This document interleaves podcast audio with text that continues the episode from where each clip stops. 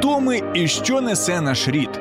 Про українців та українство послідовно на фактах, прикладах і в персоналіях.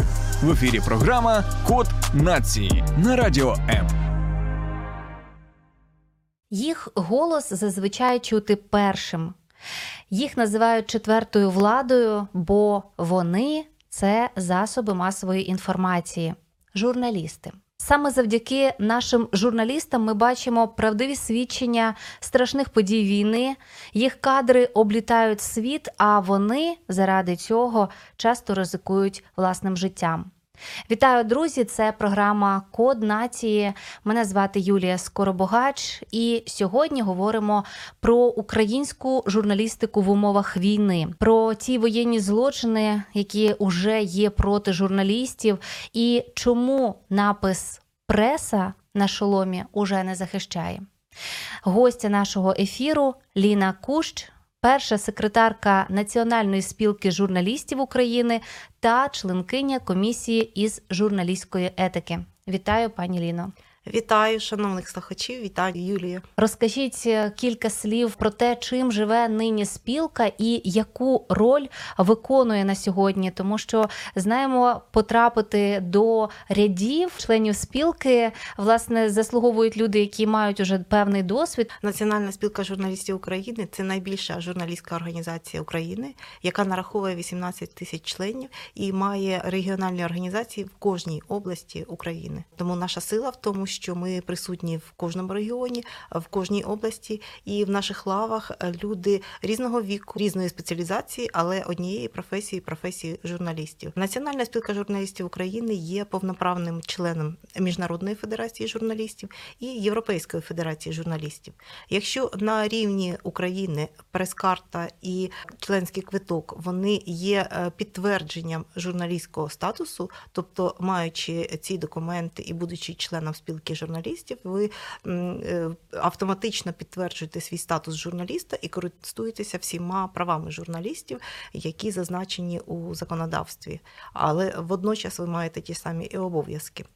Е, то членство в Міжнародній федерації журналістів е, дає підстави для того, щоб е, члени НСЖУ, які працюють як журналісти, могли отримати міжнародну прес-карту. І ця міжнародна прес-карта вона визнається як посвідчення журналіста в усіх країнах, е, які є, е, входять до міжнародної федерації. Тобто, ви можете працювати, бути акредитованим на заходи, на до органів влади практично всіх країн світу, і будучи членом національної спілки і оформивши міжнародну прес-карту. Як це допомагає, і е, що потрібно для того, щоб стати членом Національної спілки журналістів України?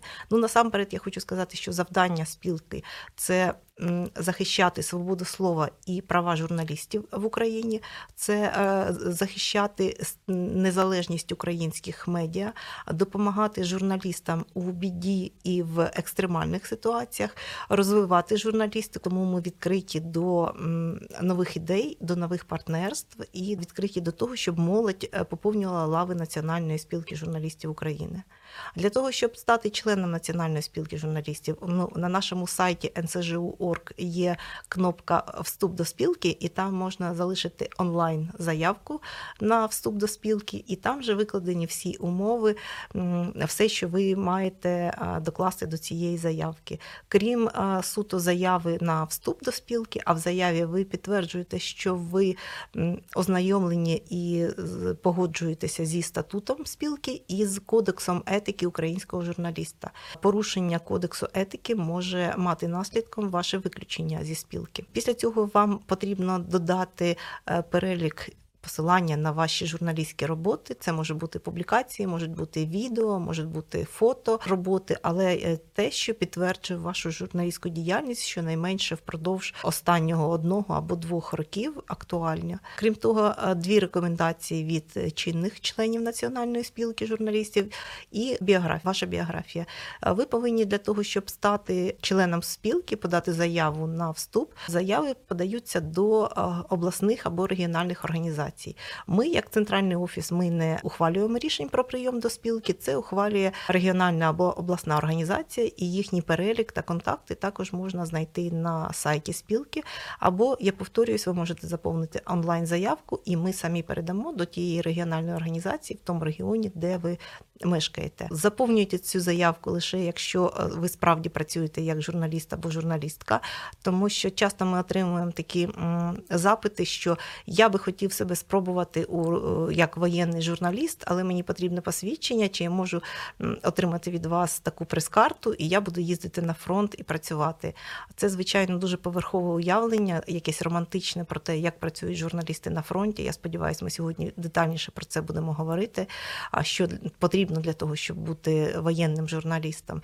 Але у нас немає обмежень в тому за віком. Е, якщо вам 18 років є, і ви працюєте журналістом і маєте такий досвід, можете його підтвердити своїми роботами, то, будь ласка, подавайте заяву, навіть якщо у вас немає рекомендацій від е, членів спілки, ви просто нікого не знаєте. Зверніться до обласної організації і вам там допоможуть. Ми зацікавлені в тому, щоб наші лави поповнювалися новими людьми, які внесуть е, нові ідеї і посилять нашу організацію. Я думаю, що до вас можуть звертатися і інфлюєнсери або ж блогери, які мають достатню кількість підписувачів і вважають себе тими людьми, які впливають уже на думку громадськості. Ось чи даєте таке посвідчення інфлюєнсерам або ж блогерам? Цікаве питання, яке е, обговорюється в українському журналістському середовищі, тому що є традиційні медіа, а є е, цифрові медіа, і які створені на цифрових платформах або майданчиках, і які справді перетворюються на повноцінні медіа зі своєю аудиторією, з регулярним створенням контенту, зі своїм е, так справді впливом, певною редакційною політикою, і тобто всі ознаки традиційного медіа там існують. А так такі люди, які мають власний канал, наприклад, або власний майданчик, де вони регулярно створюють і поширюють контент на свою аудиторію, такі можуть звернутися до Національної спілки журналістів України для того, щоб вступити до спілки і мати підтвердження того, що вони журналісти. Умовою є, ну, крім всіх е, стандартних умов, які є для вступу. Я прошу звернути увагу на умову, що ви підписуєте зобов'язання дотримуватися кодексу етики е, українського журналіста. А якщо ви підписуєте зобов'язання дотримуватися кодексу етики, то ви маєте тоді всі е, теми, які ви порушуєте, будь-які ваші матеріали створювати у відповідності із журналістськими стандартами. А часто блогери вони. Е, ну, створюють майданчик просто для того, щоб висловити власні думки, для того, щоб е, показати своє ставлення до того чи іншої теми. І часто ця тема просто близька їм самим. Журналісти працюють заради суспільного блага. Вони працюють, висвітлюють і порушують ті теми, які цікаві суспільству насамперед, а не лише їм самим. А в цьому є велика відмінність і в цьому важливість журналістики, те, що суспільство може покладатися на професійних журналістів, що вони будуть порушувати ті теми, які важливі. Вони будуть надавати голос тим, е, чий голос не почутий. Вони будуть викривати те, що приховане, і вони будуть працювати заради суспільства. Тому той блогер або інфлюенсер, який бажає отримати статус журналіста, він має розуміти, які обов'язки це на нього накладає. Тобто не просто так вручиться посвідчення лише за те, що присутній контент, але обов'язково мусить е, бути притримання ось цієї журналістської етики.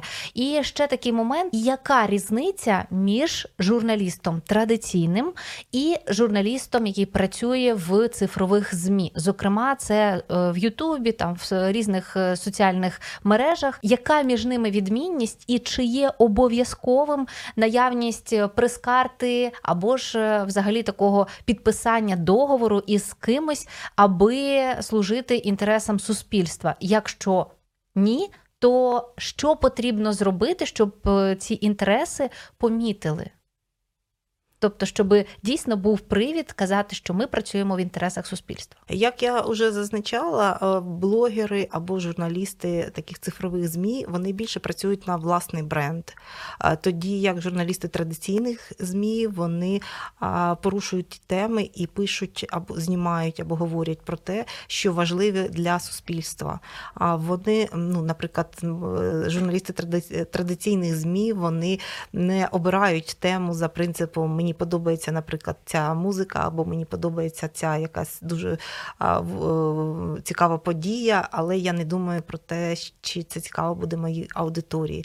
А е, тоді, як блогери, вони можуть, е, власне кажучи, слухати те, що їм подобається, і говорити про те, що їм подобається. Е, журналісти традиційних змі вони мають кодекс етики, мають журналістські стандарти, яких вони повинні дотримуватися. А наприклад, якщо йдеться про якусь конфліктну тему, то там повинні бути представлені дві точки зору обов'язково на цей конфлікт. Журналісти мають е, стежити за тим, щоб у них не було конфлікту інтересів, час висвітлення якихось тем. Наприклад, якщо цей журналіст задіяний в якійсь організації, яка займається публічними активностями або в діяльності політичної партії, то в нього виникає конфлікт інтересів, якщо він про це е, пише або готує якийсь сюжет. Тобто ми розраховуємо на те, що аудиторія розраховує на те, що журналісти вони є незалежними, хто користується лише перевіреною інформацією, поширює перевірену інформацію, і журналісти мають дистанціюватися від суб'єктивних думок, тобто відділяти факти і думки або оцінки. Тоді як для блогерів цих умовностей зазвичай не існує. А блогери можуть, наприклад, якщо говорити про якийсь конфлікт, вони вільно можуть подавати лише одну думку на одну позицію і все. Вони так само можуть е, говорити і знімати про те, чим вони самі займаються, якщо вони задіяні в діяльності якоїсь політичної організації, тощо у них немає задачі продемонструвати свою незалежність і дистанціюватися, продемонструвати демонструвати те, що вони працюють в інтересах суспільства. Хоча я бачу, як ми вже зазначали, багато цифрових медіа, які вже мають певну редакційну політику або якийсь аналог редакційної політики, певне коло тем, які вони порушують, регулярність створення контенту, як то ефіри, запрошення гостей до ефірів, або створення контенту з певних важливих суспільних тем. Це може бути дуже локальні теми. І це дуже важливо, що блогери і ем, журналісти цифрових медіа вони порушують ці локальні теми, які, е, наприклад, великі традиційні медіа вони їх не бачать або вважають дріб'язковими. Тому перевага е, саме от таких от цифрових медіа в тому, що вони більш мобільні, адаптивні, і, можливо, вони справді можуть бути більш компетентними в певних нішах, які е, порівняно із традиційними медіа, які, наприклад, е, Мають охоплювати весь спектр тем, тоді як блогери можуть обрати одну вузьку тему і в цій своїй ніші бути більшими експертами. Як чудово, що ви про це сказали, тому що насправді у багатьох інфлюєнсерів зараз дійсно є такий вишкіл, який вони самі собі зробили, можливо, опираючись на стандарти, які ви щойно озвучили. І друзі, до речі, щойно прозвучав такий міні-майстер-клас від е, пані Ліни щодо журналістських е, стандартів і журналістської етики. Ну і власне, щоб не відходячи від цієї теми, мушу спитати, хто контролює дотримання цих стандартів і непорушність журналістської журналістської етики, як можна зрозуміти або виявити, що дійсно відбулося порушення? Кодекс етики українського журналіста, е, діяльність комісії журналістської етики це все елементи саморегуляції в медіа, тобто є регулювання з боку держави, це закони. Закони, санкції, система, яка стежить за виконанням цих законів, і яка карає, якщо вони не виконані. А є е, елементи саморегуляції. Це правила, про які домовляється сама журналістська спільнота без участі держави і визначає, яким чином е, ті, хто не дотримується, яким чином на них можна вплинути. Тобто це не закон. Кодекс етики українського журналіста це не закон. За його невиконання не буде штрафу, за його невиконання не буде якихось санкцій, як за невиконання закону. Тим не менше, в цій системі кодекс етики українського журналіста є основним документом, на який орієнтуються всі українські медіа з точки зору дотримання стандарту і етичної роботи українських медіа. Комісія журналістської етики це орган, який складається із 15 членів. Вони представляють журналістські організації, е, медіа та е, представників е, громадянського суспільства, які розглядають скарги на журналістські матеріали або аналізують контент, бачать якісь, наприклад, тенденції, які потребують роз'яснення, і таким чином комісія може випустити рекомендації з того чи іншого іншого е, питання. А також комісія може зробити заяву, якщо якась якийсь випадок у медіа є грубим порушенням журналістської етики, або вважає за потрібно привернути увагу до того чи іншого випадку. Поскаржитися до комісії, надіслати скаргу на журналістський матеріал може будь-хто, як приватна особа, так і організація або компанія. Ми отримуємо е, і такі, і такі скарги. І ця скарга буде розглянута. Е, направити можна скаргу через сайт комісії, можна надіслати електронною поштою, можна надіслати письмовий запит. Такий є певні вимоги до цих скарг, і головна вимога вона не може бути анонімною, це вона повинна бути підписана людиною. Там повинна бути міститися або копія цього матеріалу, або посилання на цей матеріал, який ми би розглянули. І це термін оскарження впродовж року після виходу цього матеріалу, не, не старіший. Комісія журналістської етики розглядає такі скарги і може винести або попередження або це якби перше таке за незначні порушення, або за значні, або грубі порушення. А ми виносимо публічний осуд. Стосовно того чи іншого медіа або того чи іншого журналіста. Крім того, як я вже зазначила, може бути заява комісії з приводу порушення, яке було помічене в українському медійному просторі. Це не санкції, але це те, що впливає на репутацію журналістів, і це те, що впливає на інші медіа. Наша задача все-таки не покарати. Ми, У нас не стоїть завдання покарати.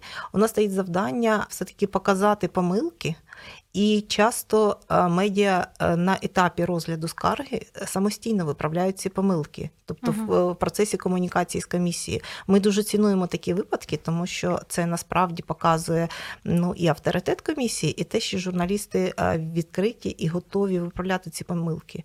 І ще одна тенденція дуже приємна для нас, те, що до нас до нас звертаються медіа із проханням надати експертизу того чи іншого матеріалу з точки зору дотримання журналістської етики.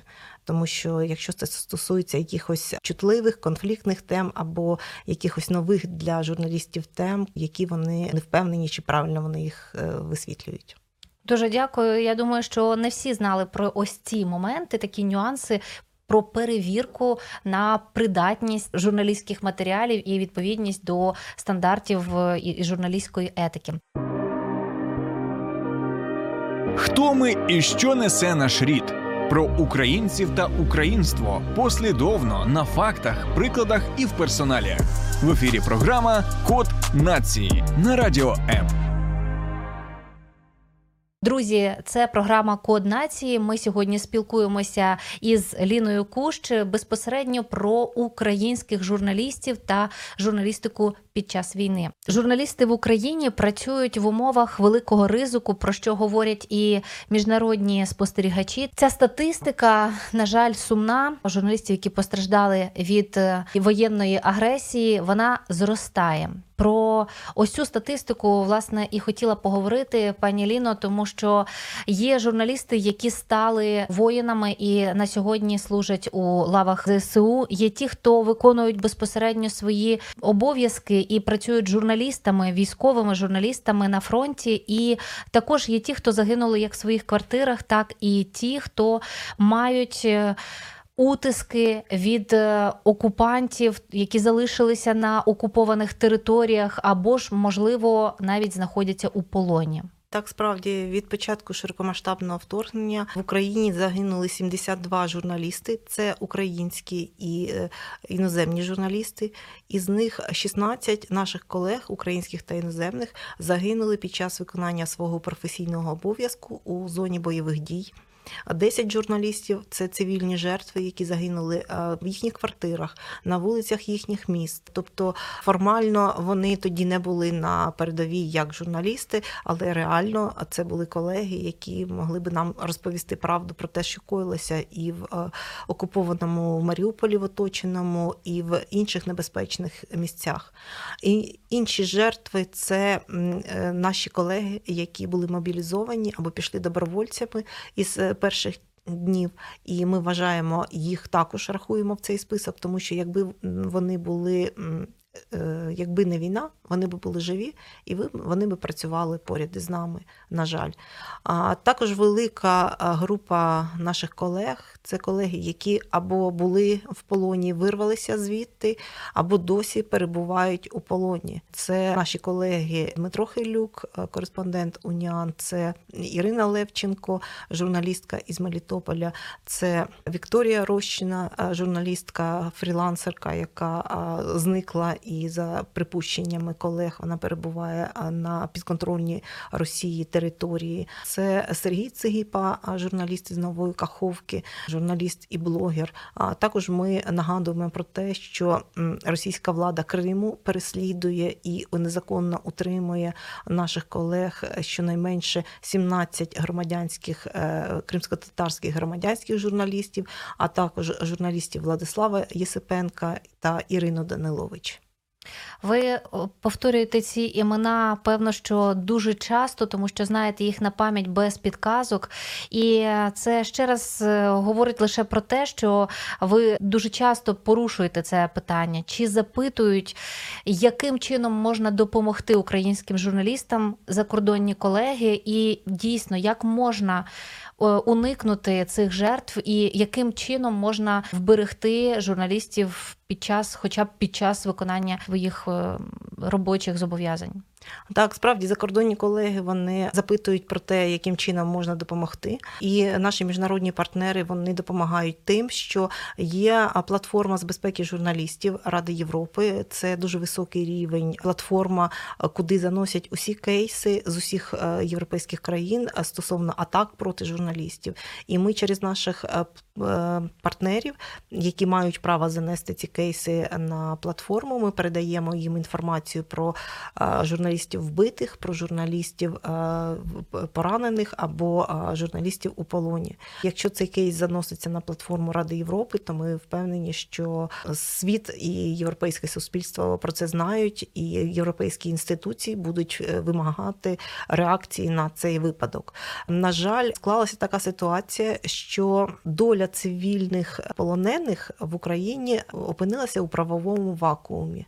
Якщо ми говоримо, ми часто, е, коли говоримо про полонених журналістів і бачимо, там е, нам надсилають коментарі або пропозиції, ну давайте ж щось зробимо для того, щоб їх включили в обмінні списки та обміняли. Або е, навпаки, з іншого боку, ми бачимо коментарі, коли кажуть, що навіщо ви привертаєте увагу до журналістів цивільних, давайте обмінювати військових, вони у полоні, а цивільні вони, начебто, тільки забирають місце військових, яких може було обвіняти прийняти. Я хочу пояснити, що за Женевськими конвенціями і за положенням міжнародного права журналісти не є комбатантами. Вони цивільні особи і вони не підлягають обміну. А, Тобто обмінювати, то коли йдеться про обмін, е, можна тільки військовополонених, а не комбатантів, які є журналістами, е, їх повинні визволити без жодних умов. І тому наша вимога це те, щоб наших колег звільнили без жодних умов, і саме такої позиції притримуються і наші міжнародні партнери. Ми не можемо вимагати, щоб внесли їх до списку обмінів, тому що це порушення. Їх не можуть внести до списку обмінів, інакше тоді ми визнаємо, що вони були військовими, а вони е, цивільні люди. Вони виконували свій журналістський обов'язок, але не воювали зі зброєю в руках. На жаль, в Україні немає інституції, немає якоїсь структури, яка би займалася чітко цивільними полоненими. Їхня доля, начебто, опікуються всі і ніхто. І тому наша вимога разом із іншими громадськими правозахисними організаціями, які займаються темою цивільних полонених, це щоб насамперед створити в Україні таку структуру, як, е, наприклад, зараз є координаційний центр, якщо стосується військовополонених, створити таку структуру, яка би прицільно займалася долею цивільних полонених, і створити процедуру визволення оцих цивільних полонених. Для того, щоб про них говорили на всіх міжнародних майданчиках, так само як говорять про військовополонених, для того, щоб міжнародна спільнота створила теж е, якийсь механізм впливу на Росію для звільнення е, цивільних полонених, тому що вплинути шляхом обміну ми не можемо. Але е, яким чином вплинути на агресора, щоб вони відпустили е, наших цивільних колег? Ну певно, що тиском міжнародної спільноти. Хоча мені здається, що і це уже не завжди впливає. На жаль. Згадую, як ще на початку повномасштабного вторгнення всі міжнародні спостерігачі і, в принципі, дописувачі жахалися кадрів, де були розстріляні автобуси, машини із написом Діти і де були прострелені шоломи із написом Преса. І ваша цитата про те, що Росія нехтує всіма нормами, і напис преса на шоломі вже не рятує і не захищає. Так, от е, у цьому випадку питання, що робити, постає перед перед кожним, і залишається лише захоплюватися тими журналістами, які не бояться ось е, тих прецедентів, які вже ставалися, і які зараз стають воєнними журналістами. Я не знаю, чи можна захистити журналістів, окрім якихось певних інструктажів, можливо, курсів із медичної допомоги і самодопомоги, яких організовують дуже багато.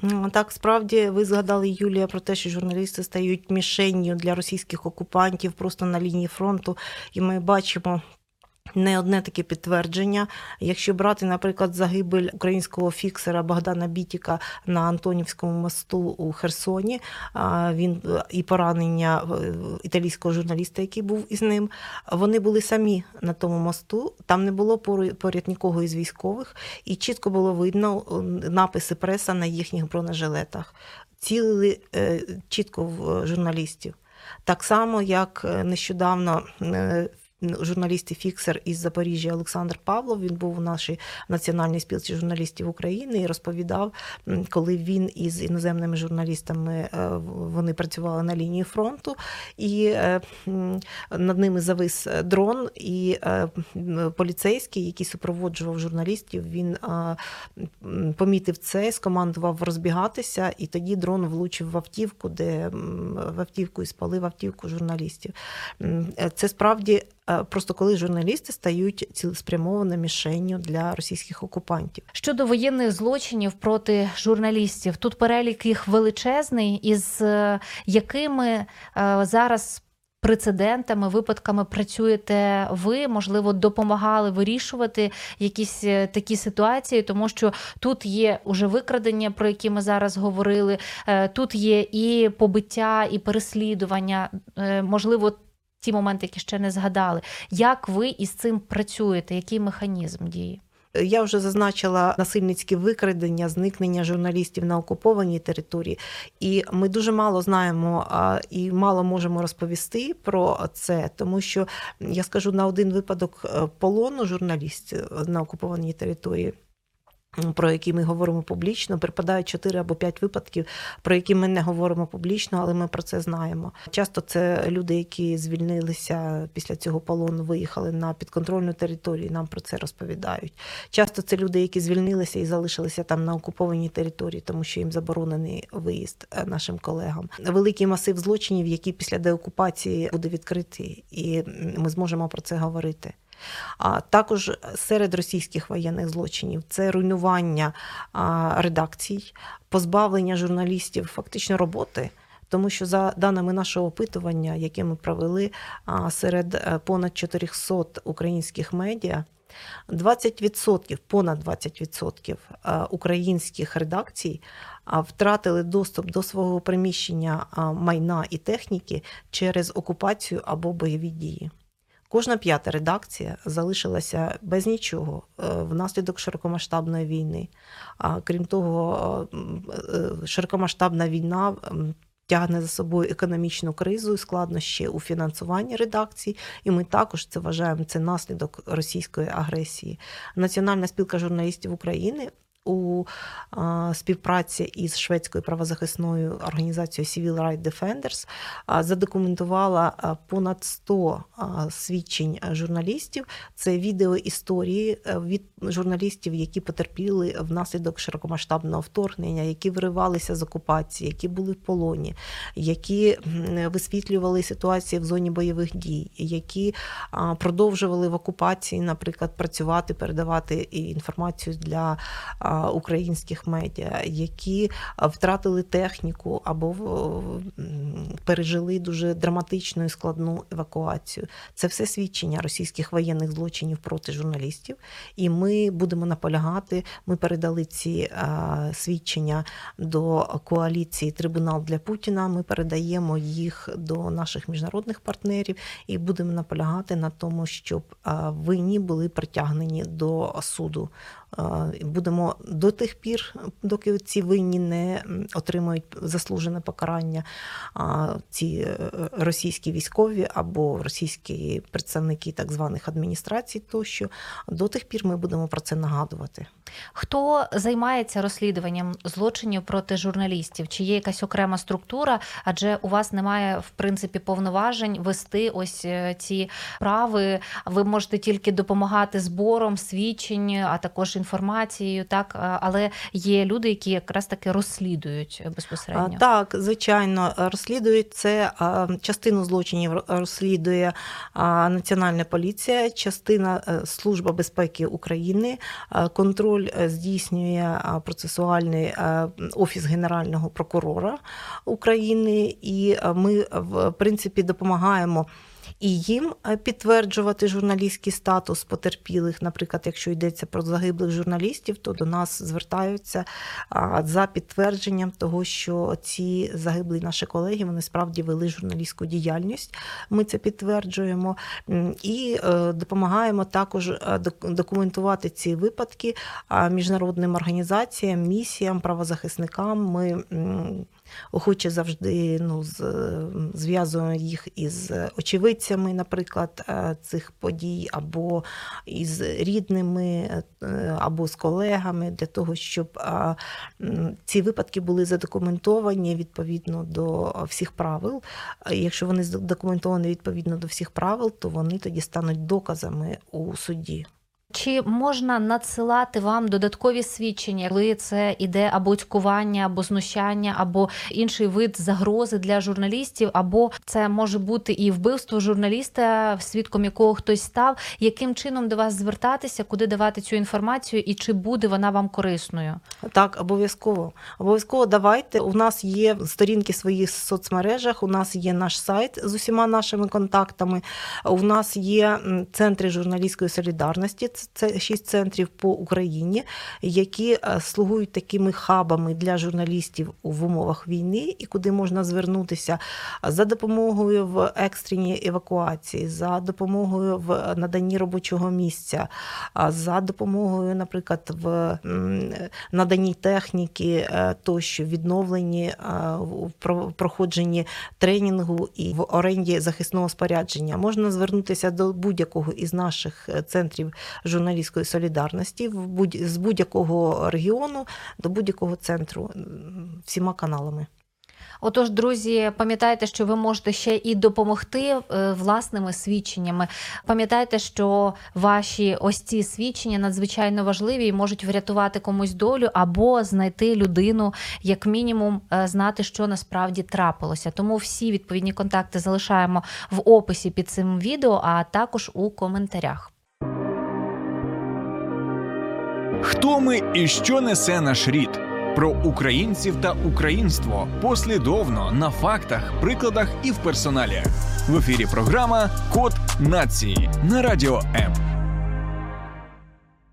Ви говорите часто про те, що нам необхідно навчитися висвітленню чутливих тем, які постали під час е, збройної агресії Росії проти України. Що це за теми, і яким чином до кого ви власне звертаєтеся? Це стосується лише журналістів, чи це стосується усіх тих, хто може претендувати на цю роль, адже у кожного є телефон, і кожен може висловити свою думку, якимось чином е, комунікуючи із громадськістю.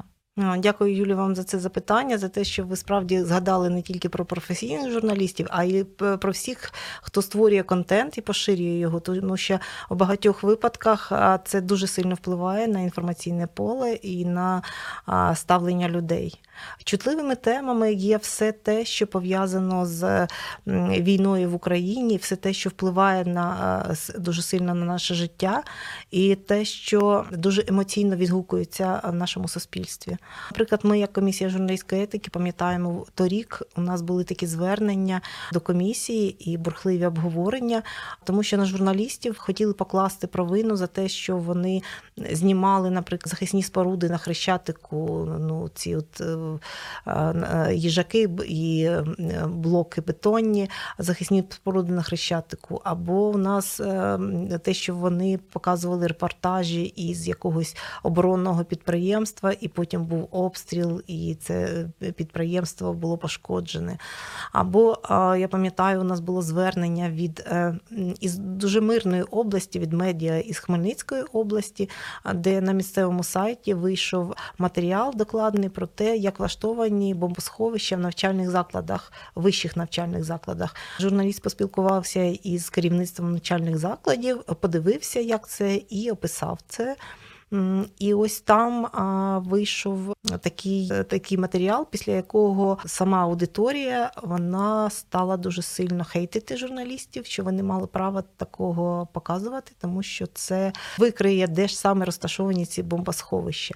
Той факт, що цей перелік бомбосховищ є на сайті місцевої ради і або місцевої адміністрації, що він є доступний в інтернеті і теж поширений багатьма багатьма ресурсами, чогось не переконував.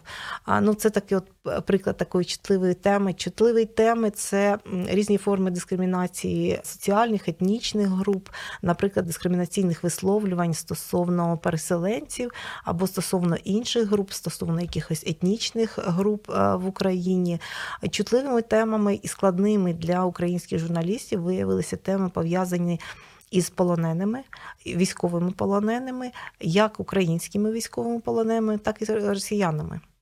Щодо українських військових полонених, то комісія журналістської етики випускала перелік рекомендацій, в яких пояснювала, який контент варто поширювати про полонених, а які відомості не варто поширювати для того, щоб не ускладнити становище людини і не зашкодити їй самій як взагалі поширювати інформацію з персональними даними військовополонених, тому що поширення персональних даних людей, які стали жертвами е, цієї війни, це велика проблема стала для українських журналістів, і це теж потребує роз'яснення, коли поширюється інформація і або відео і картинки людей, які загинули, і їхні рідні впізнають е, своїх рідних е, з екрану монітора або з екрану телевізора. Це ненормально, це дуже грубе порушення журналістської етики, поширення інформації, там, наприклад, з прізвищами там чи з місцем проживання, коли можна упізнати людину, що йдеться про людей, які потерпіли від е, сексуального насильства пов'язаного з конфліктом.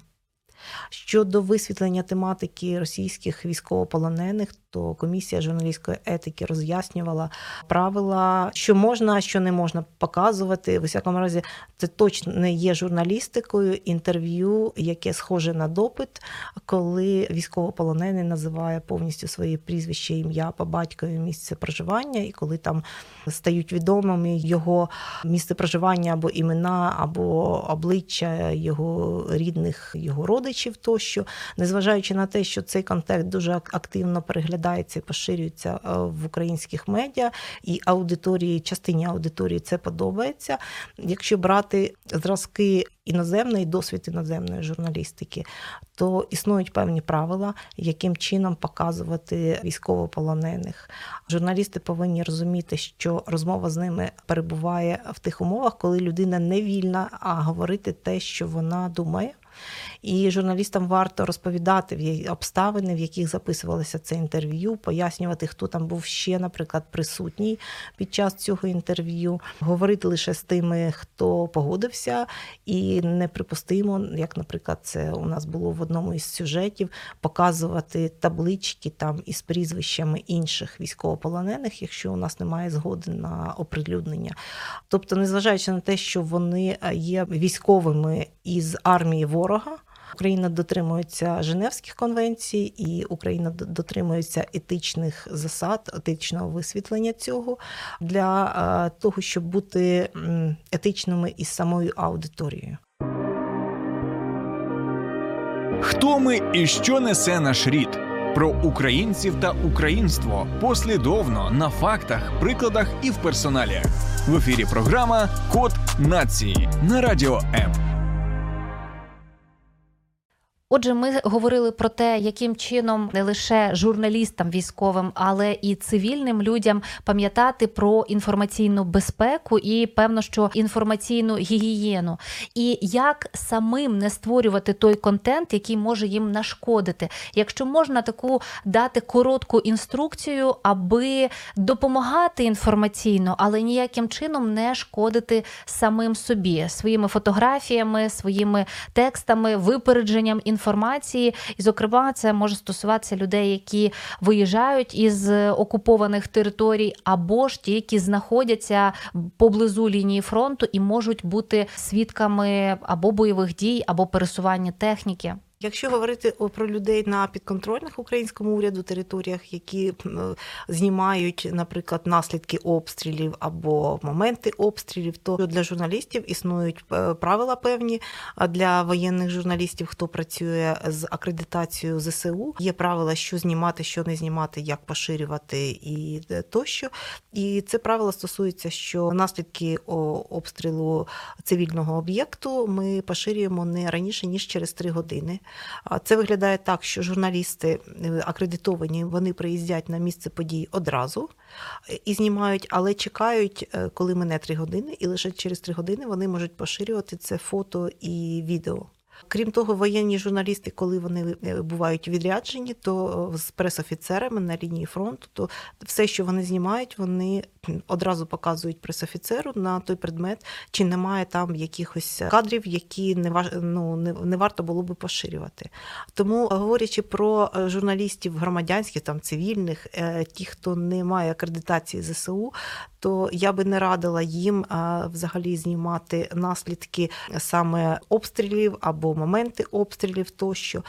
Повірте, ну оскільки ви не можете зараз порадитися із пресофіцерами або з компетентними військовими, чи варто це поширювати чи ні, просто не знімайте, не поширюйте. Е, повірте, що говорити про людські трагедії і про злочини Росії можна і іншими словами, і іншим в іншому форматі. Якщо ви будете показувати людей, які постраждали від обстрілів, або показувати людей і їхні історії, їхнє життя на тлі російської агресії, це буде не менш е, вражаюче, ніж якщо ви е, знімете факт е, або момент вибуху, момент там влучання тощо. Якщо говорити про наших колег, які на окупованих територіях, і особливо про непрофесійних журналістів, про громадянських журналістів або про просто про активних в соціальних мережах людей, які є джерелом інформації для українських медіа. Ваша робота надзвичайно важлива. Я хочу запевнити, тому що легальна робота українських професійних журналістів там неможлива на окупованих територіях. Немає жодного документа, який би захищав українського журналіста, тому що це просто для Росії він ворог. Так само вороги, всі, хто має незалежну думку всі, хто е, може е, збирати і передавати інформацію для незалежних українських і міжнародних медіа, навіть якщо це нейтральна інформація про те, що там не вистачає в якомусь місті продуктів, бракує або води, або тощо. Я би радила, оскільки більшість з вас вони не мають навичок цифрової безпеки, вести такий спосіб життя, як ведуть е, всі інші люди, не відрізнятися, тобто не щоб нічого не видавало вас е, журналіста. Дуже важливо мати два окремі телефони, один телефон, з яким ви будете виходити на вулицю, в якому будуть безпечні додатки, безпечні фото, безпечна якісь там історія переглядів і історія пошуку. І інший телефон, яким можливо ви користуєтеся, і там будуть вже більше інформації. Не знімайте ем, ну, нічого із таких військових об'єктів російських, тому що це буде це дуже небезпечно для вас. Якщо ви не знаєте, як зняти це непомітно. Якщо ви виїздите і перетинаєте блокпости, Якщо ви будете десь в таких місцях, де ваш телефон можуть перевірити, ну ось для цього вам потрібен абсолютно новий апарат із е, таким контентом, який не викликатиме питань.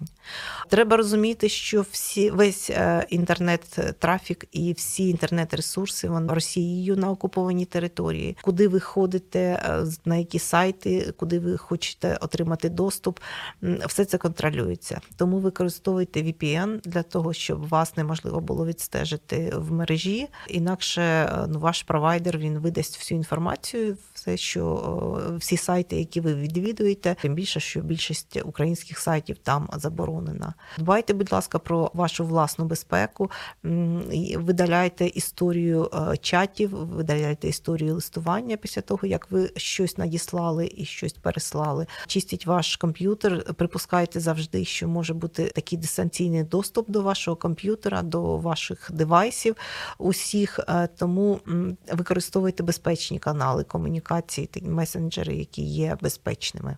Це дуже добре, що ви згадали про дистанційний доступ, бо інколи навіть не потрібно перевірки на блокпості, це може бути і віддаленому в режимі. Дякую. Я впевнена, що ось ці рекомендації знадобляться нашим громадянам, які зараз перебувають на непідконтрольних нам територіях. Хто ми і що несе наш рід? Про українців та українство послідовно на фактах, прикладах і в персоналіях. В ефірі програма Код нації на радіо М.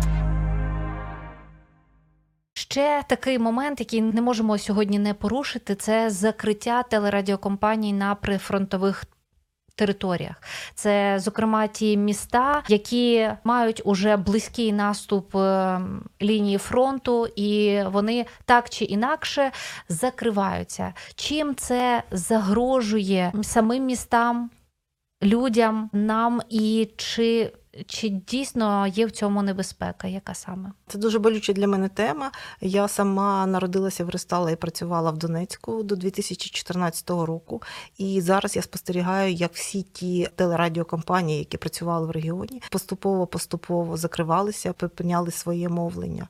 А до чого це призводить? Ми можемо подивитися на прикладі Бахмута минулого року, коли ми допомогли восени минулого року відновити місцеву газету вперед в Бахмуті, яка не виходила 9 місяців місяців. Коли вийшов перший номер газети, вже не було ефірного мовлення в Бахмуті, не було інтернету, дуже погано було зі світлом. Більшість людей вони ховалися, більшість мешканців на той момент в Бахмуті залишилося 3 тисячі людей. Більшість із людей вони ховалися в підвалах, вони сиділи в цих підвалах тижнями, і вони не мали зовсім інформації ззовні. Там кожен підвал це був такі свої чутки, свої якісь міфи. Переважно дуже вміло працювала російська пропаганда. Якось вони запускали ці всі е, російські пропагандистські наративи. Наприклад, люди були переконані, що ну так виїжджати не потрібно, евакуюватися не потрібно, тому що вас ніхто не чекає в Україні, тому що ви всі будете спати у спортзалах. Ви і ваші діти будуть ночувати в спортзалах. Дітей будуть продавати на органи. Ми е, кажемо, що це смішно, але справді люди в це в це коли вони сиділи під обстрілами тижнями. А чоловіків одразу будуть відправляти в армію, е, мобілізувати і одразу відправляти в армію. Тому багато людей, в тому числі з дітьми, не виїздили. Тому що у них не було жодної інформації об'єктивної. У них були тільки ті чутки, і вони вже не могли ну, ухвалити усвідомлені рішення. Коли прийшла ця газета, номер газети, а його присвятили, от е, розуміючи цю проблему з евакуацією, е, в цьому номері показали історії е, людей із Бахмута, які евакуювалися, влаштувалися на новому місці, знайшли нову роботу або відновили там ну, діти їхні пішли до школи, до дитячого садочка тощо. І там були історії реальних мешканців Бахмута, і це був неймовірний ефект. Це був неймовірний ефект, тому що люди, які не мали жодної інформації ззовні, вони отримали новини про їхніх е, сусідів, про їхніх знайомих із роботи, які, виявляється, виїхали і які влаштувалися в безпечному місці. Власне кажучи, це було поштовхом до того, що люди стали виїжджати, що люди стали виїжджати і залишати це е, дуже небезпечне і страшне місце. Ми пам'ятаємо, як тоді була велика проблема із дітьми, які там залишалися тощо. А це така невелика модель, що відбувається, коли немає інформації коли немає місцевої інформації, яка стосується вас безпосередньо, коли е, немає інформації, яка стосується того, що відбувається з вами і поряд з вами. І це те, що ніколи не зможуть забезпечити центральні великі медіа, тому що для них це невелика локальна інформація. І це роль місцевих медіа в цьому надзвичайна. І тому, коли люди позбавлені сигналу телебачення, е, коли вони позбавлені взагалі місцевої інформації, то е, цей вакуум заповнюється російською пропагандою. Дуже сумно чути про те, що припиняє мовлення своє місцеве на прифронтових територіях. Водночас я розумію, розумію, що там ситуація така, що люди часто е, сидять без світла, без часто інтернету. вони сидять без інтернету, і єдиний інтернет, який там є, це Старлінк у військових, але це не рішення для більшості людей. Тому ми, як Національна спілка журналістів України, в цих умовах ми бачимо вихід і допомагаємо відновленню газет, друкованих на прифронтових територіях. Ми вже таким чином допомогли е, перезапуститися е, майже 30 виданням місцевих. Часто це дуже локальні, дуже такі невеликим тиражами виходять, але вони виходять в найбільш гарячих точках, як то Куп'янськ, як то, наприклад, е, ну, газета для Бахмута вона продовжує е, тепер надходити до хабів, де живуть е, евакуйовані мешканці, до найбільш гарячих точок. Це там і Лиман, це і Херсонська область, райони, це райони Харківської області, це газети на прифронтовій зоні Сумської області тощо. А ви знаєте, і ці газети вони надзвичайно успішні, е, маються на увазі в тому, що вони надають е, правдиву інформацію для місцевих мешканців. Люди їх чекають, вони просто ну, плачуть і цілують, тому що часто це як символ України, символ повернення України і присутності України. Це надзвичайно важливо, і цю роботу неможливо переоцінити, бо дійсно саме ця інформація подекуди рятує, як мінімум, е, на психологічному рівні людей, і в буквальному так само підбадьорює там евакуйовуватись, як ви власне уже згадали. Тому хочемо, щоб нас почули, е, які приймають рішення про закриття. Хто ми і що несе наш рід? Про українців та українство послідовно на фактах, прикладах і в персоналі. В ефірі програма Код нації на радіо М. Наостанок хотілося би згадати про фотовиставку, яку повезли за кордон. Вона показує роботу наших військових журналістів і, взагалі, журналістів під час війни в Україні стають новими військовими журналістами і подають, ви про це сьогодні згадували, подають такі заявки на участь, бо це участь у е, воєнних діях, е, хай і з метою висвітлення подій, що не бояться цього. Це бажання все-таки потрапити на фронт, попри те, що це ризиковано. Небезпечно, страшно. у Парижі і в Брюсселі за ем, участі голови Національної спілки журналістів України Сергія Томіленка відкрилася фотовиставка Україна журналісти на передовій, якій зібрані знімки, які ілюструють роботу українських журналістів в умовах широкомасштабного вторгнення. З одного боку, це знакові фото, як, наприклад, фото Євгена Малолетки із Маріуполя, як то фото Яна Доброносова із е, Бахмута, як то фото Єфрема Лукацького, Associated Press, із е, е, багатьох-багатьох гарячих точок України, як фото Ліберових із Херсона та кадри визволення Херсона та інші. А з іншого боку, це фото, які ми просили знімати самих журналістів, як вони працюють. Як їм працюється, і це знімки, які ілюструють, як важко дістається правда, і як важко дістається кожен кадр і кожне е, правдиве слово в тих умовах. Ми тішимося, що цю виставку побачили в Парижі. Це було за участі е, керівництва Європейської федерації журналістів, за е, участі трьох спілок журналістів французьких, тому що на цій війні в Україні загинули двоє французьких журналістів. На жаль, і для Франції це дуже шокуюча цифра. Тому що у них давно ніхто не гинув. Я для порівняння хочу сказати, це щодо сміливості і готовності працювати. Коли загинув перший журналіст французький, який е, знімав евакуацію в Сєвєродонецьку, у них від цієї телекампанії в Україні працювало шість команд. Після його загибелі більшість із них відмовилися працювати тому що це був шок, і це було це було дуже страшно.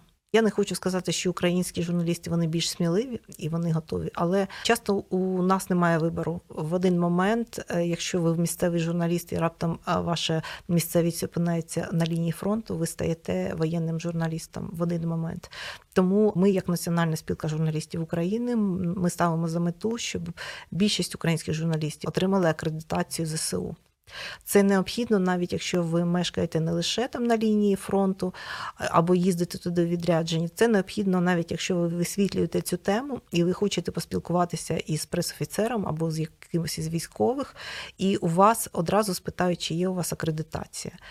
Тому будьте готові до цього. Це нормально, що військові вони будуть перевіряти, чи є у вас акредитація, тобто чи підтверджено ваш журналістський статус. Тому ми радимо отримувати цю акредитацію всім журналістам, які е, висвітлюють е, будь-які теми пов'язані з військовими. Найбільшим, мабуть, ну таким яскравим прикладом ролі журналістів у цій війні е, згадаємо підрив дамби на Каховській ГЕС, згадаємо затоплений Херсон. В перший день, коли це сталося, з самого ранку і до вечора, світові медіа вони в їхньому просторі була тільки одна дискусія. Нам невідомо, хто це зробив, чи це Україна, чи Росія. Ми не знаємо, не все так однозначно. І лише після того, як українські журналісти з ризиком для життя поїхали в Херсон, а там тривали обстріли. Російські окупанти обстрілювали, знаючи, що в Херсоні лише цивільні, яких евакуюють рятувальники, і лише журналісти, які це все знімають. І вони умисно цілили для того, щоб е, розлякати журналістів і розлякати ну, створити паніку. Після того, як українські журналісти з таким ризиком, а цьому місті всі підвали були затоплені, сховатися немає де.